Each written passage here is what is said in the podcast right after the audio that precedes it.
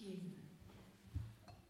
Well, it's lovely to be here this morning. I'm Sally, and um, most of you know that, but some of you might not know that. And um, um, Viv and I put something together for you this morning, and everything that we've heard so far has all been part of the context of what we're going to share. God's love, God's kindness, God's breakthrough, God's care for us. Um, and it's, it's a real joy to be able to bring this context to you. Um, I've been working for most of my life in that context, first with Rwanda Mission, then with the church, then with Tearfund, and um, now um, with Exeter Diocese.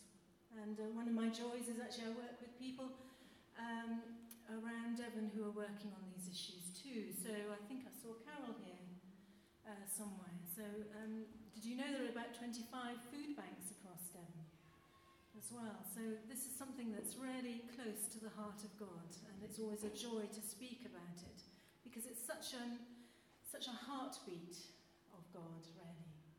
Um, some of you are really well versed and well informed about these issues, and some of you haven't thought about them very much.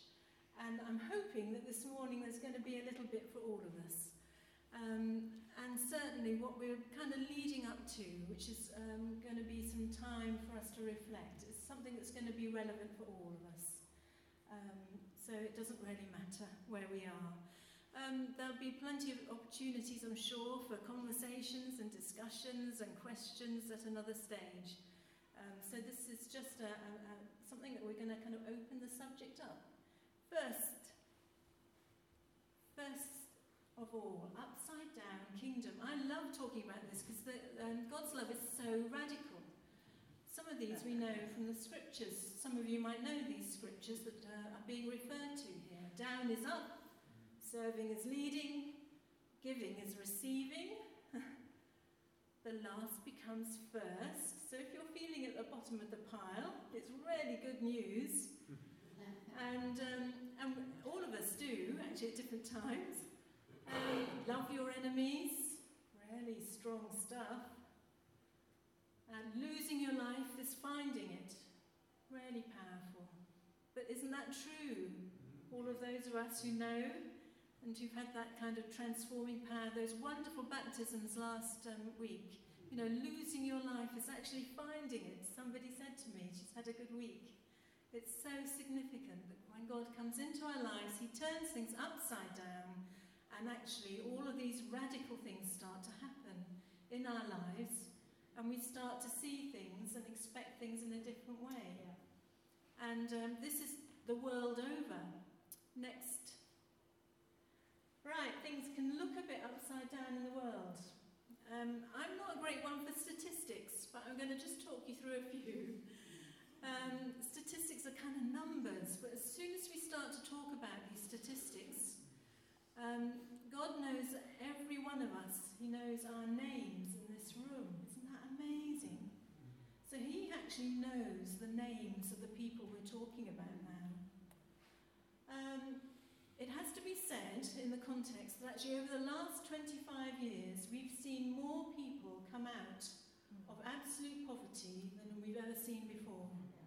So, although this is going to look like bad news, it needs to be in the context of the fact that the, the world is moving in the right direction and that an enormous amount of work has been going on and is being achieved. And thanks to healthcare, water supplies, and um, many other development um, programs, and the emphasis across the world on targeting some crucial things you know, life has changed for a significant number of people. However, 830 million people are working hard to feed their families but earn less than $2 a day. Most of the world's food is grown by smallholder families across the world. We think it's grown by our farmers in Devon, don't we? or in great big sort of um, fields across America. But actually, most food that's actually going towards um, supporting life is grown by ordinary people in their small holding and uh, small holding fields, their local fields around their homes across the world. And they are working hard to feed their families. Um, the work is a, an emphasis that the United Nations has just um, brought out. Um, so when they can't, when, despite the fact that they're working hard, they're still not able to do this. You then have the next statistic that comes up. At least 21 million people are currently in forced labour. Trafficking, modern slavery, forced labour is a big issue. Um, it's, it's contributed to the refugee crisis in Europe. Um, and, and people are taking to that, um, they are vulnerable to that because they can't work hard enough to feed Um, this is why so many of us are really keen on trade justice across the world and why it's been such an important development and um, why I'm so keen to support Traidcraft and what Viv does here among us.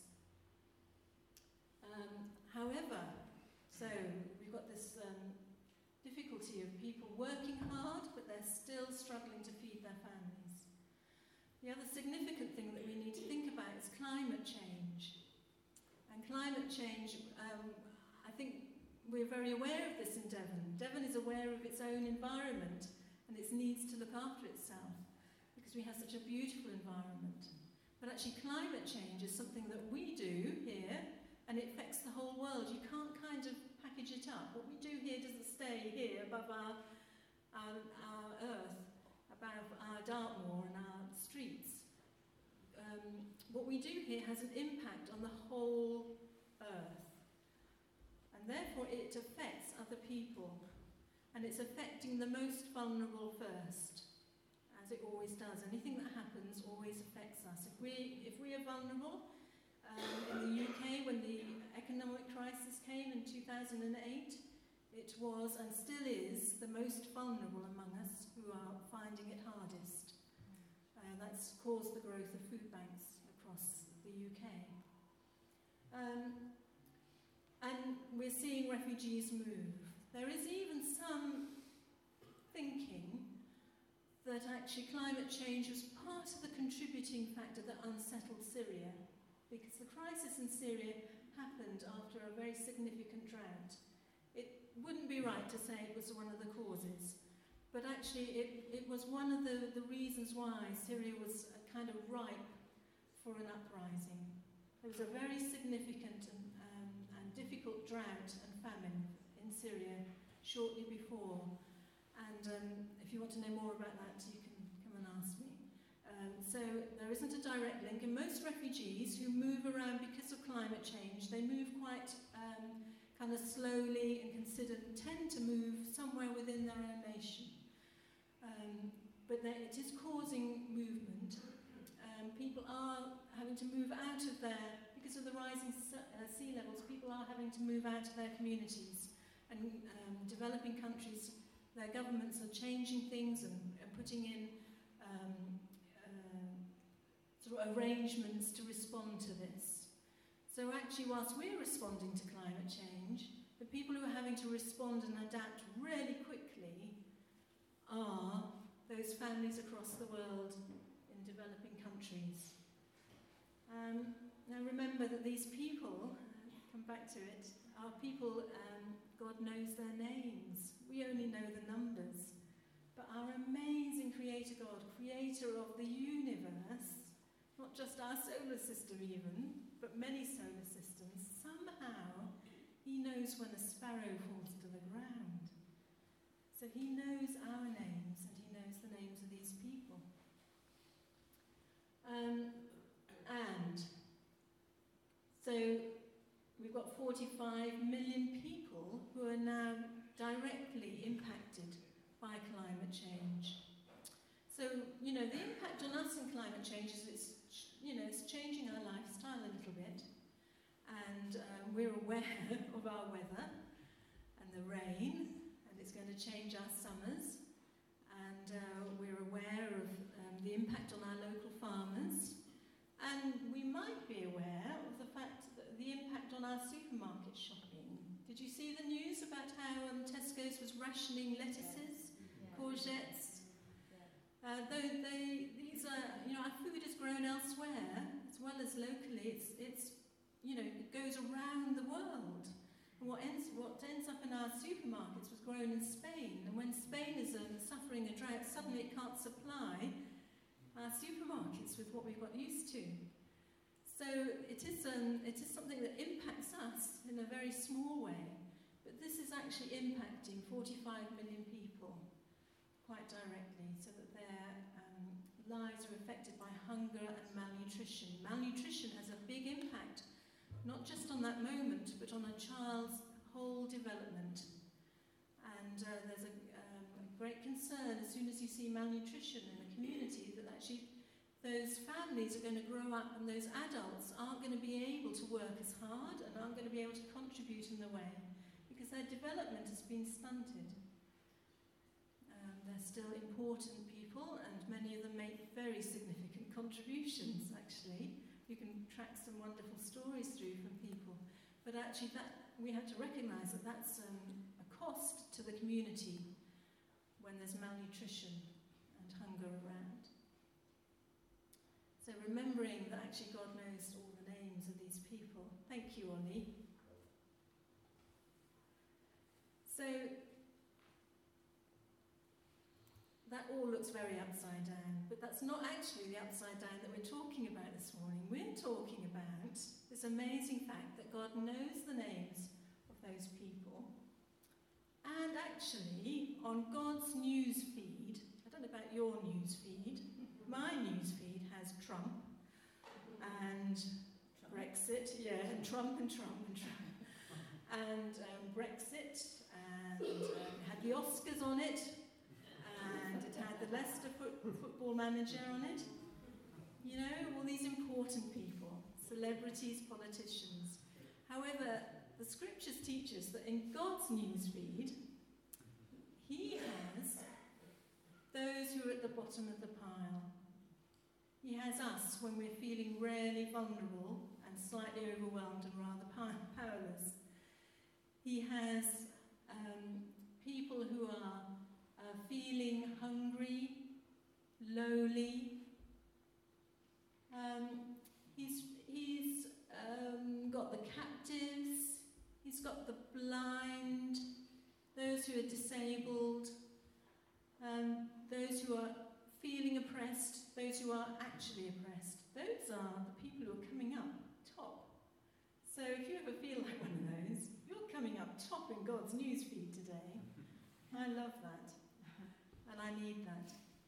Um, and so actually, these scriptures here are just um, two scriptures that describe throughout the Bible that God has a favour for the poor and the marginalised. Often you'll read about um, a verse refers to the widow, the orphan, the stranger. There's this little list that comes and says, I'm concerned about the widow, the orphan, and the stranger.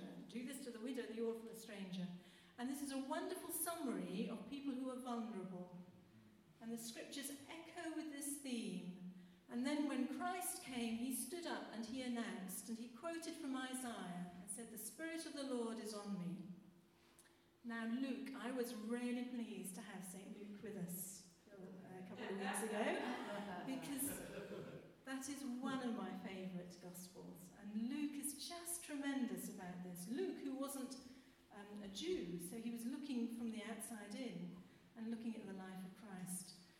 And um, here, we, here he tells us about how Jesus stood up, and you can see the echo between uh, what Mary said and then what Jesus stood up to say and said, Here I am now to do this. And um, my William Barclay, who's written a, a wonderful daily study of Luke, says, This isn't spiritual revolution, this is social transformation. And as you go through the Gospel of Luke, you see time and time again how Jesus turned things upside down of the social order Often, a lot of the stories that we read, we get really excited about because they're telling us about healing, and we need healing, and we need salvation. But if we unpack those stories a little bit more, we see how just radical Jesus was being. So when he says um, in Luke, says, "Let the little children come to me," and we think, "Oh, that's so cute, isn't it?" But actually, it's probable that those children were street children, and that they were just around and about, and that Jesus was a respected kind of kind of like a rabbi or a scribe. He was a he was a, a teacher and a leader, and respected um, for part of his ministry. and so when he said, as a, um, a man of status, teaching the crowd, and said, "Let those street children come to me," he was giving them a status that they didn't have otherwise. So he was doing much more than just saying, it's really nice to have the children around. He was actually saying, these orphans, these street children are important and I will speak to them. Don't keep them from me. So then you have the other story of um, the woman who'd been shut away and had a hemorrhage for years and years and years and hadn't been able to heal. And she goes out and she touches Jesus. And uh, Jesus turns around and says, Who touched me? And it's a great big crowd, and everybody's saying, Don't be ridiculous, who touched you? Everybody's touching you. Everybody's reaching out towards you. And then he has a conversation with her. What's so one of the things that's so significant about that is that she should have been away in home. She wasn't allowed out in the streets. She wasn't allowed, certainly wasn't allowed to come and speak to a rabbi, a man, a teacher, a scribe. So when he stopped and turned to her and spoke to her, he was saying this, this upside down kingdom. He says, I'm here to actually change the way society is happening. I'm going to say that those who are poor and vulnerable, who feel lonely, who feel locked away and withdrawn, I'm going to say, come forward. I want to talk to you. You belong here with us. You're as important as everybody else. It was just turning things upside down for the people. It's one of the reasons why they got so cross with him. You know, the people who got crosses with him were, of course, the religious people. And, um, and he got very cross with them, actually. he wasn't all sweetness and like a gentle little shepherd. He got a rather outraged in return. So, I know it's good news. Jesus gets cross when things go wrong. yeah. Next slide. Thanks. So, here we go. We're beginning to understand that actually our Christian faith is much more um, than just a spiritual transformation. It's actually about a real social order transformation. And um, I think this is really helpful to us to think about this because it gives us an authenticity in our faith that will give us a confidence. I find it gives me a confidence um, deep in my soul. And um, when we see Jesus move around through the Gospels, we read his stories, we can see that actually what's happening is that he's living out what he, what he said. What he said when he stood up and claimed that prophecy in Isaiah for himself he then lives it out in the way that I've just described. So he had re- he w- that's one of the ways that he was um, into he was incarnate. He kind of lived it and experienced it. And everything that he did, everything he valued, everybody he spoke to, he lived that principle, those principles out. So he had great integrity and authenticity. And I think this is something that I want to really encourage us to think about more and more about how we can become really authentic and about our values, think about in the light of God's priorities and values, and consider our lives as to how we're living out this transformation, not just in our prayer times or on a Sunday, We'll talk a little bit more about it now. But um, yeah, here are two quotes, really useful quotes from people describing this. This is, um, this is something that we can start to consider for our lifestyle overall. Um, a lot of the script, I've got a handout that you can take home with you. Uh, so a lot of the scriptures that I'm referring to and these books that I'm referring to and some of the websites that we can do and look further on you can take home with you and have a look at. Thank you, Ollie. Right, circles. We all like this, don't we? Oh, good, there's a, there's a chart here for me to look at. Uh, some of us, some of us relate to charts better than others. Um, but this is a really, mod- a really useful model, actually, and I, I, I think it's worth spending some time on this. This is from um, some development theologians, Dewi Hughes, who I used to work with at Tearfund, and somebody called um, Bryant Myers of World Vision. And the way that they started to look at the whole theology of development and global justice was actually looking at our relationships in the scriptures and how God looked at relationships as really the key of everything. And when you think about how our lives begin to be transformed when we come into relationship with God, who's Trinity and relates to Himself, why wouldn't it be that actually He starts to want to touch our relationships with absolutely everything else? So here we have, um, and those arrows, of course, are going in all different directions, not in one direction at all. But here we have our relationship with God, our loving Creator, who is everything.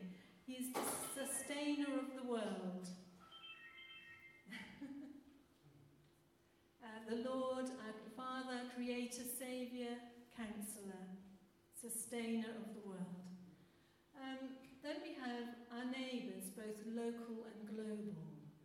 Um, often the scriptures talk about local neighbours, except that Jesus moved that on to the Samaritans straight away, and they, they weren't as local. But actually, today we can't get away from the fact that actually we've got Spanish farmers growing our courgettes for us, and we've got Indian farmers growing our rice for us. We can't get away from the fact that we have a relationship with people across the world. And our relationship with God is going to be going to affect that relationship we have with others.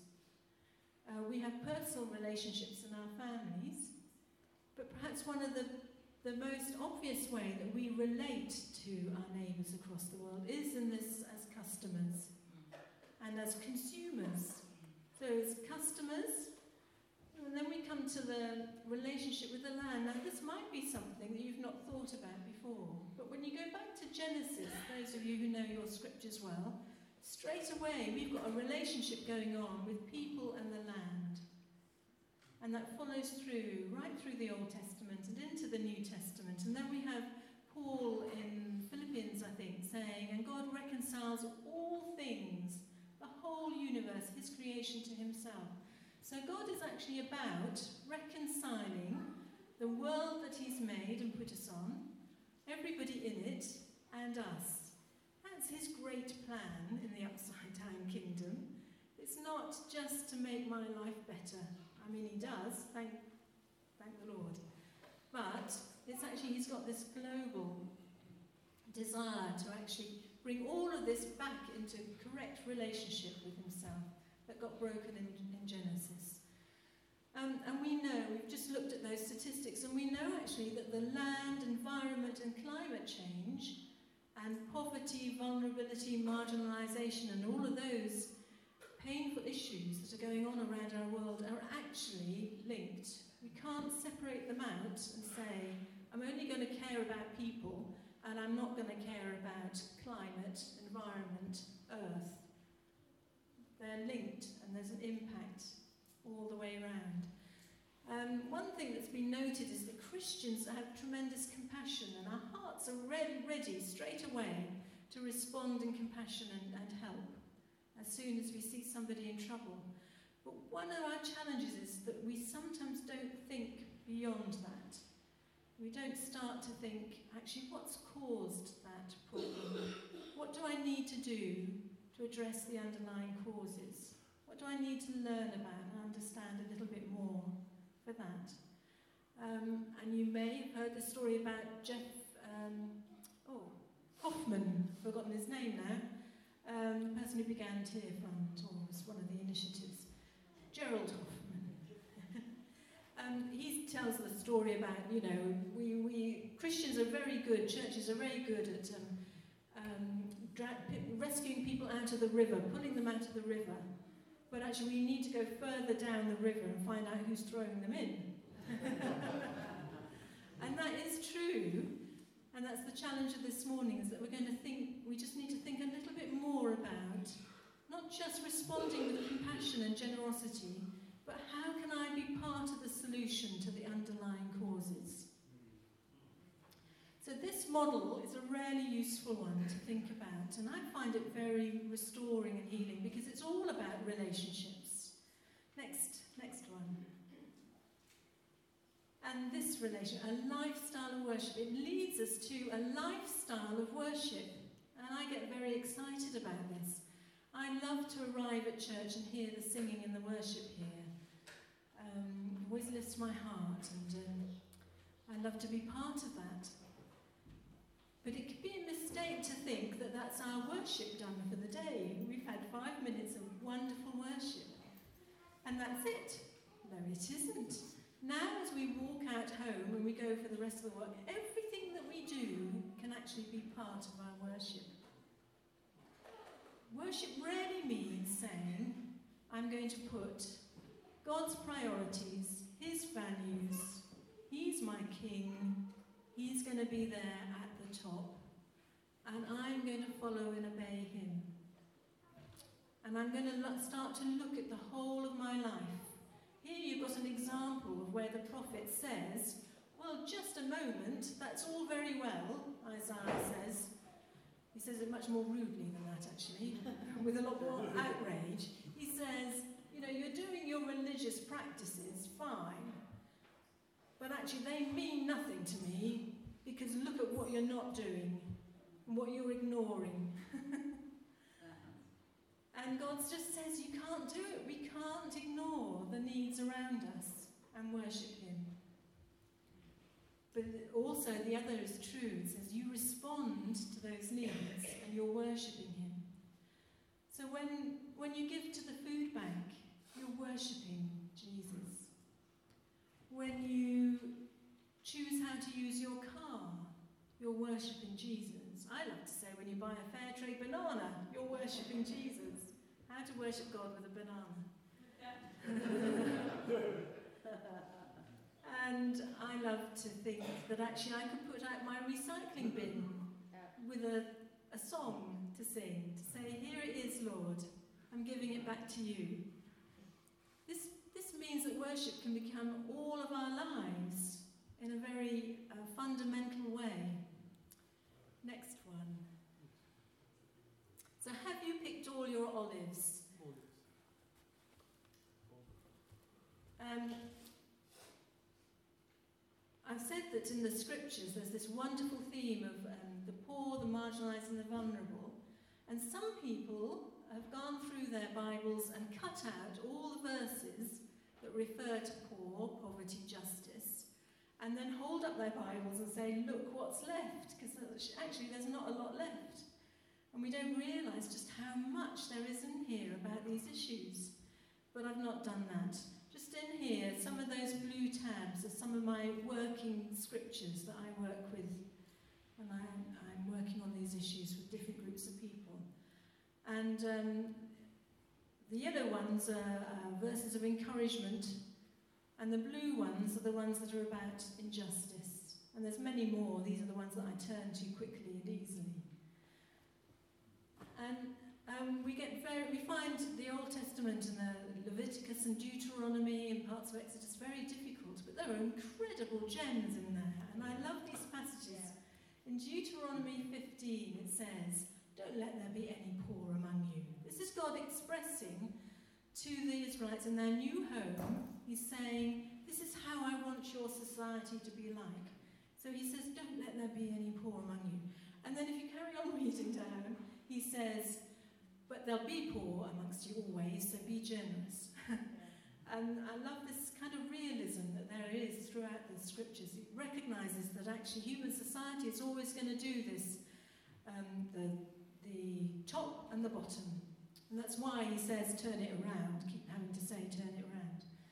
So he says, um, be generous always, be prepared to be generous. And then he goes on to make some really practical suggestions. The codes, uh, codes of behaviour for a community include with them some really interesting things. And I love this one. Um, that's a thread throughout. It says, When you're harvesting your fields, never harvest right up to the edge. Always leave the edges for those who are the poor, the orphans, the widows, the strangers, the resident aliens. Because they actually need to be able to access those things. It's, it's actually what we call inclusion today. It says make sure that people have access to what they need. And it goes on to your olive trees. When you harvest your olive trees, don't harvest them all. Leave some of the lower branches with some olives on. Leave them so that people can go and harvest those. And built um, within those codes the, the amazing um, Sabbath principle, um, which interestingly enough, I think I'm right, Aid, Aid'll know better than me, um, wasn't really just about worship. It was actually more a kind of pause and a stop and a rest. And it wasn't almost an issue of justice because it was on the Sabbath that the, uh, the slaves got their freedom after six years. It was on the Sabbath that people's debts got cancelled. It was on the Sabbath that the land rested, the animals rested, and some, I don't know how they managed to work this, but even the wild animals were supposed to rest. God said, pause, stop, and think about what you're doing in life and meter out justice so, right here, all the way through the scriptures, we've got this inbuilt system where we're going to say, build this into the lifestyle of a community and into your lifestyle, that you address the needs of the vulnerable. And of course, it, it is also for us that when we feel very vulnerable, we know that actually community is supposed to be finding a way to include us. Thank you. So let's make a beginning. Now, this can be overwhelming, and there's lots that we could look at. We can, we're going to look a little bit at fair trade in a moment, and um, I'm aware that, some, and many of you will be aware, that actually fair trade is much more, and trade justice is going to be much more than coffee and tea and bananas. There's going to be, there's a, I'm sure some of you have been aware of the, the technology issue that actually we, um, all of our smartphones and our laptops are built on minerals that are mined from the developing world. And that there's much exploitation around that whole issue. So there's a whole movement talking about conflict-free minerals. And it's not at a place yet where we can really um, address it. There isn't a solution to it, but there's a campaign to make companies more and more um, transparent about where they're getting their minerals from and how the uh, people mining them are, are, being treated. So you do have a fair trade movement, a fair trade mobile phone movement, um, and you have an ethical supply of minerals for technology movement. Um, and that's a whole other issue that we can't go into this morning. So it, we're talking about coffee and tea, but it begins and it moves right over to this place. But it does mean that we might start to think about, do I actually need to always renew my smartphone that quickly when my company tells me that they want to sell me another one? It might mean that we start to think these things through. So, um, when I'm talking about making a beginning, and bearing in mind we're not just talking about generosity, we're talking about addressing underlying causes and allowing God to kind of change our lifestyle as we seek to love and worship Him, knowing that He loves us. One of the really important things that we live by, isn't it, is when God calls us, He equips us. So this isn't going to be impossible for us. I truly believe and I have experienced that actually when we sit down and start to talk to Father about these extras in our lives, that actually the Holy Spirit has a way that, and a very unique way for, for me to respond, a possible way for me in my current circumstances to respond and change and adapt my lifestyle. And it won't be the same way as for you because you've got different challenges and different opportunities. Um, so it'll be different. And what I want to recommend is that actually instead of thinking, I can't respond to this, this morning is all too stressful and I don't know what to do with it all. And now she's even talking about smartphones. You know? How are we going to cope? I'm going to say it's going to be all right. Because actually, what I want to recommend as a result is that actually we start to revisit this idea of a Sabbath, not necessarily on a Sunday and maybe not once a week, but that actually you start to think about becoming a bit intentional about thinking, actually, maybe to begin with, twice a year, um, we're going to sit down in an evening or find a quiet moment, and I'm going to put some worship on, and I'm going to start to pray and worship, and I'm going to look up some of these scriptures and think about them and pray. And I'm going to get my bank statement out, and my car manual out, and my smartphone manual out. And um, I'm going to get my diary out. And I'm going to bring all of these things and say, Lord, this is my life. These are my responsibilities and my pressures. And now I want to worship you in these things. Speak to me. And I know God answers and speaks to us. Little bit by little bit, He'll tease out some of the things. He says, actually, you could just take a step further here. Maybe. Or have you considered this? And there'll be doable things, achievable things. Um, it's great news that actually we've already made a start on this as a church. And um, one of the um, joys of this church is that we have Viv, that's a great service to us. Um, I've been in other churches with other Vivs, and it's, it's been a great help there. Um, so, um, as a church, we are buying, we, we, are, um, we supplied our coffee by something, I think it's called Indigo, who are fair trade, uh, who's a specially set up fair trade company for church coffee. Wanted to supply good quality fair trade coffee for churches. Um, and then biscuits and sugar and tea and instant coffee and even washing up liquid. Uh, Viv supplies for us so that we've got that kind of little ethical um, um, that ethical action in response to that model of those three things. I love the washing up liquid. You do understand about the washing up liquid. Some of you who know me well know that I'm addicted to something called Monkey Life. And when I come home, I've recorded it and I put it on, and it's wonderful. It's an, um, half an hour of sanity with this sanctuary of monkeys doing things. And I can't tell you what a relief it is. And they've got orangutans there after I've, after I've had a taste of the mad world.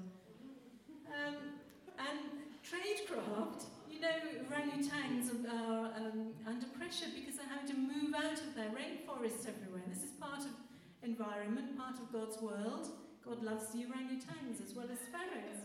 And they're having to move out of their tropical rainforests because we're growing palm oil. And palm oil is in everything. It's in our toothpaste, absolutely in everything really difficult to disengage. But one thing I can do is I can buy Traidcraft's or alternatives to this, which includes a palm oil that is grown in Ghana, where it was always grown, um, actually. And no orangutans have had to move out.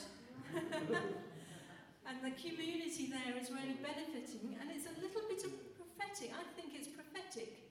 You know, it's a little sign to the rest of the world to say, actually, this could be managed differently. So when I do my washing up, as part of my worship. I'm being prophetic and saying it doesn't have to be that way, it could be different. So little steps to thinking about how the whole of our life could worship God in this way.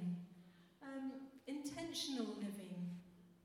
It's saying, actually, I'm just going to give some time, twice a year, to looking at how I can be intentional about things.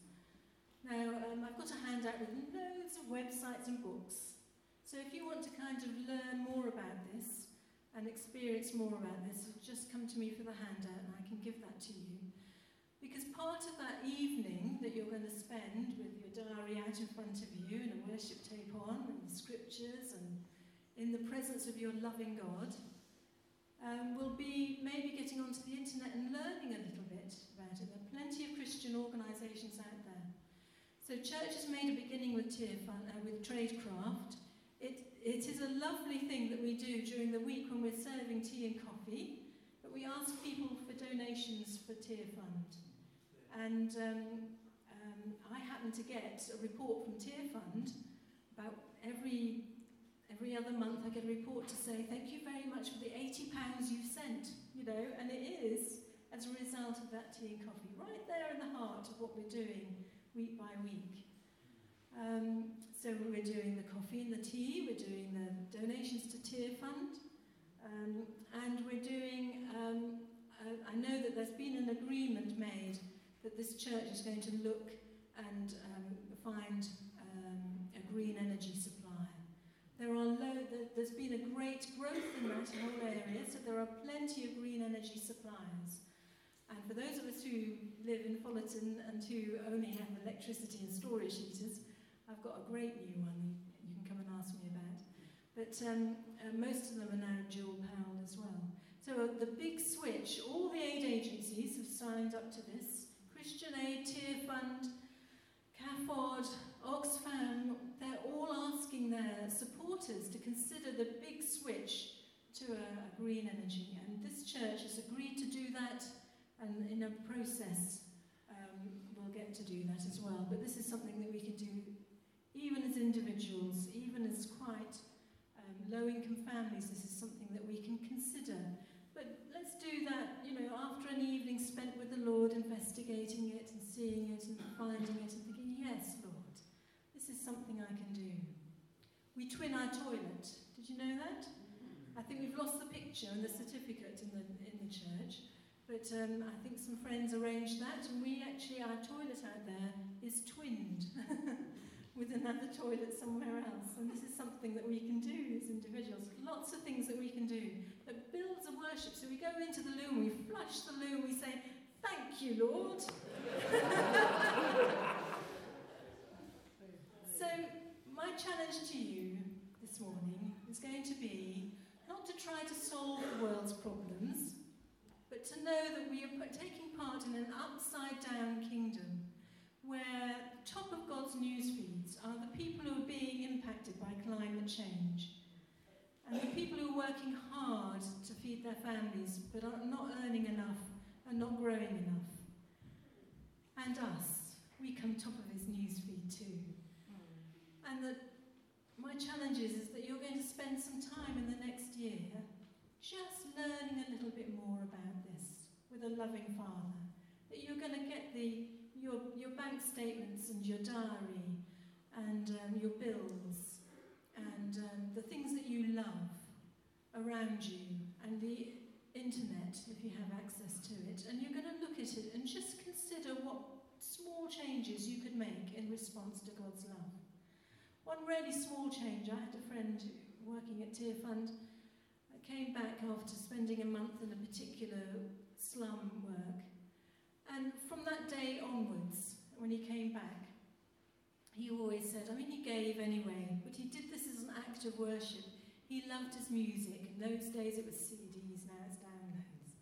But he used to buy a CD, and he said every time he considered a CD, because of his act of worship and his desire to be in solidarity with the poor of the world, he said, I'll buy that CD and I'll donate to Tearfund at the same time, just as an act of worship. That's something you can do if you can afford a CD. Not all of us can. But it's little things like that that make a response that will be quite creative and quite unique to you. And as you do this, if you do share them with me, it'd be lovely to hear. But um, so, our challenge. Can you think now, just for this next moment, Right, yeah, all right, Sally, that's an idea. I have no idea when I'm going to do that because I'm very busy. But when might it be that you could spend an evening or an after Sunday afternoon doing this? Is it going to be over Easter? Is it going to be in the summer? Is it going to be some time when you would have gone to the beach, but actually you could stay in and look at this with God? Have a think. We're now going to have a look at a, a modern day parable. So I'm going to leave you thinking about that.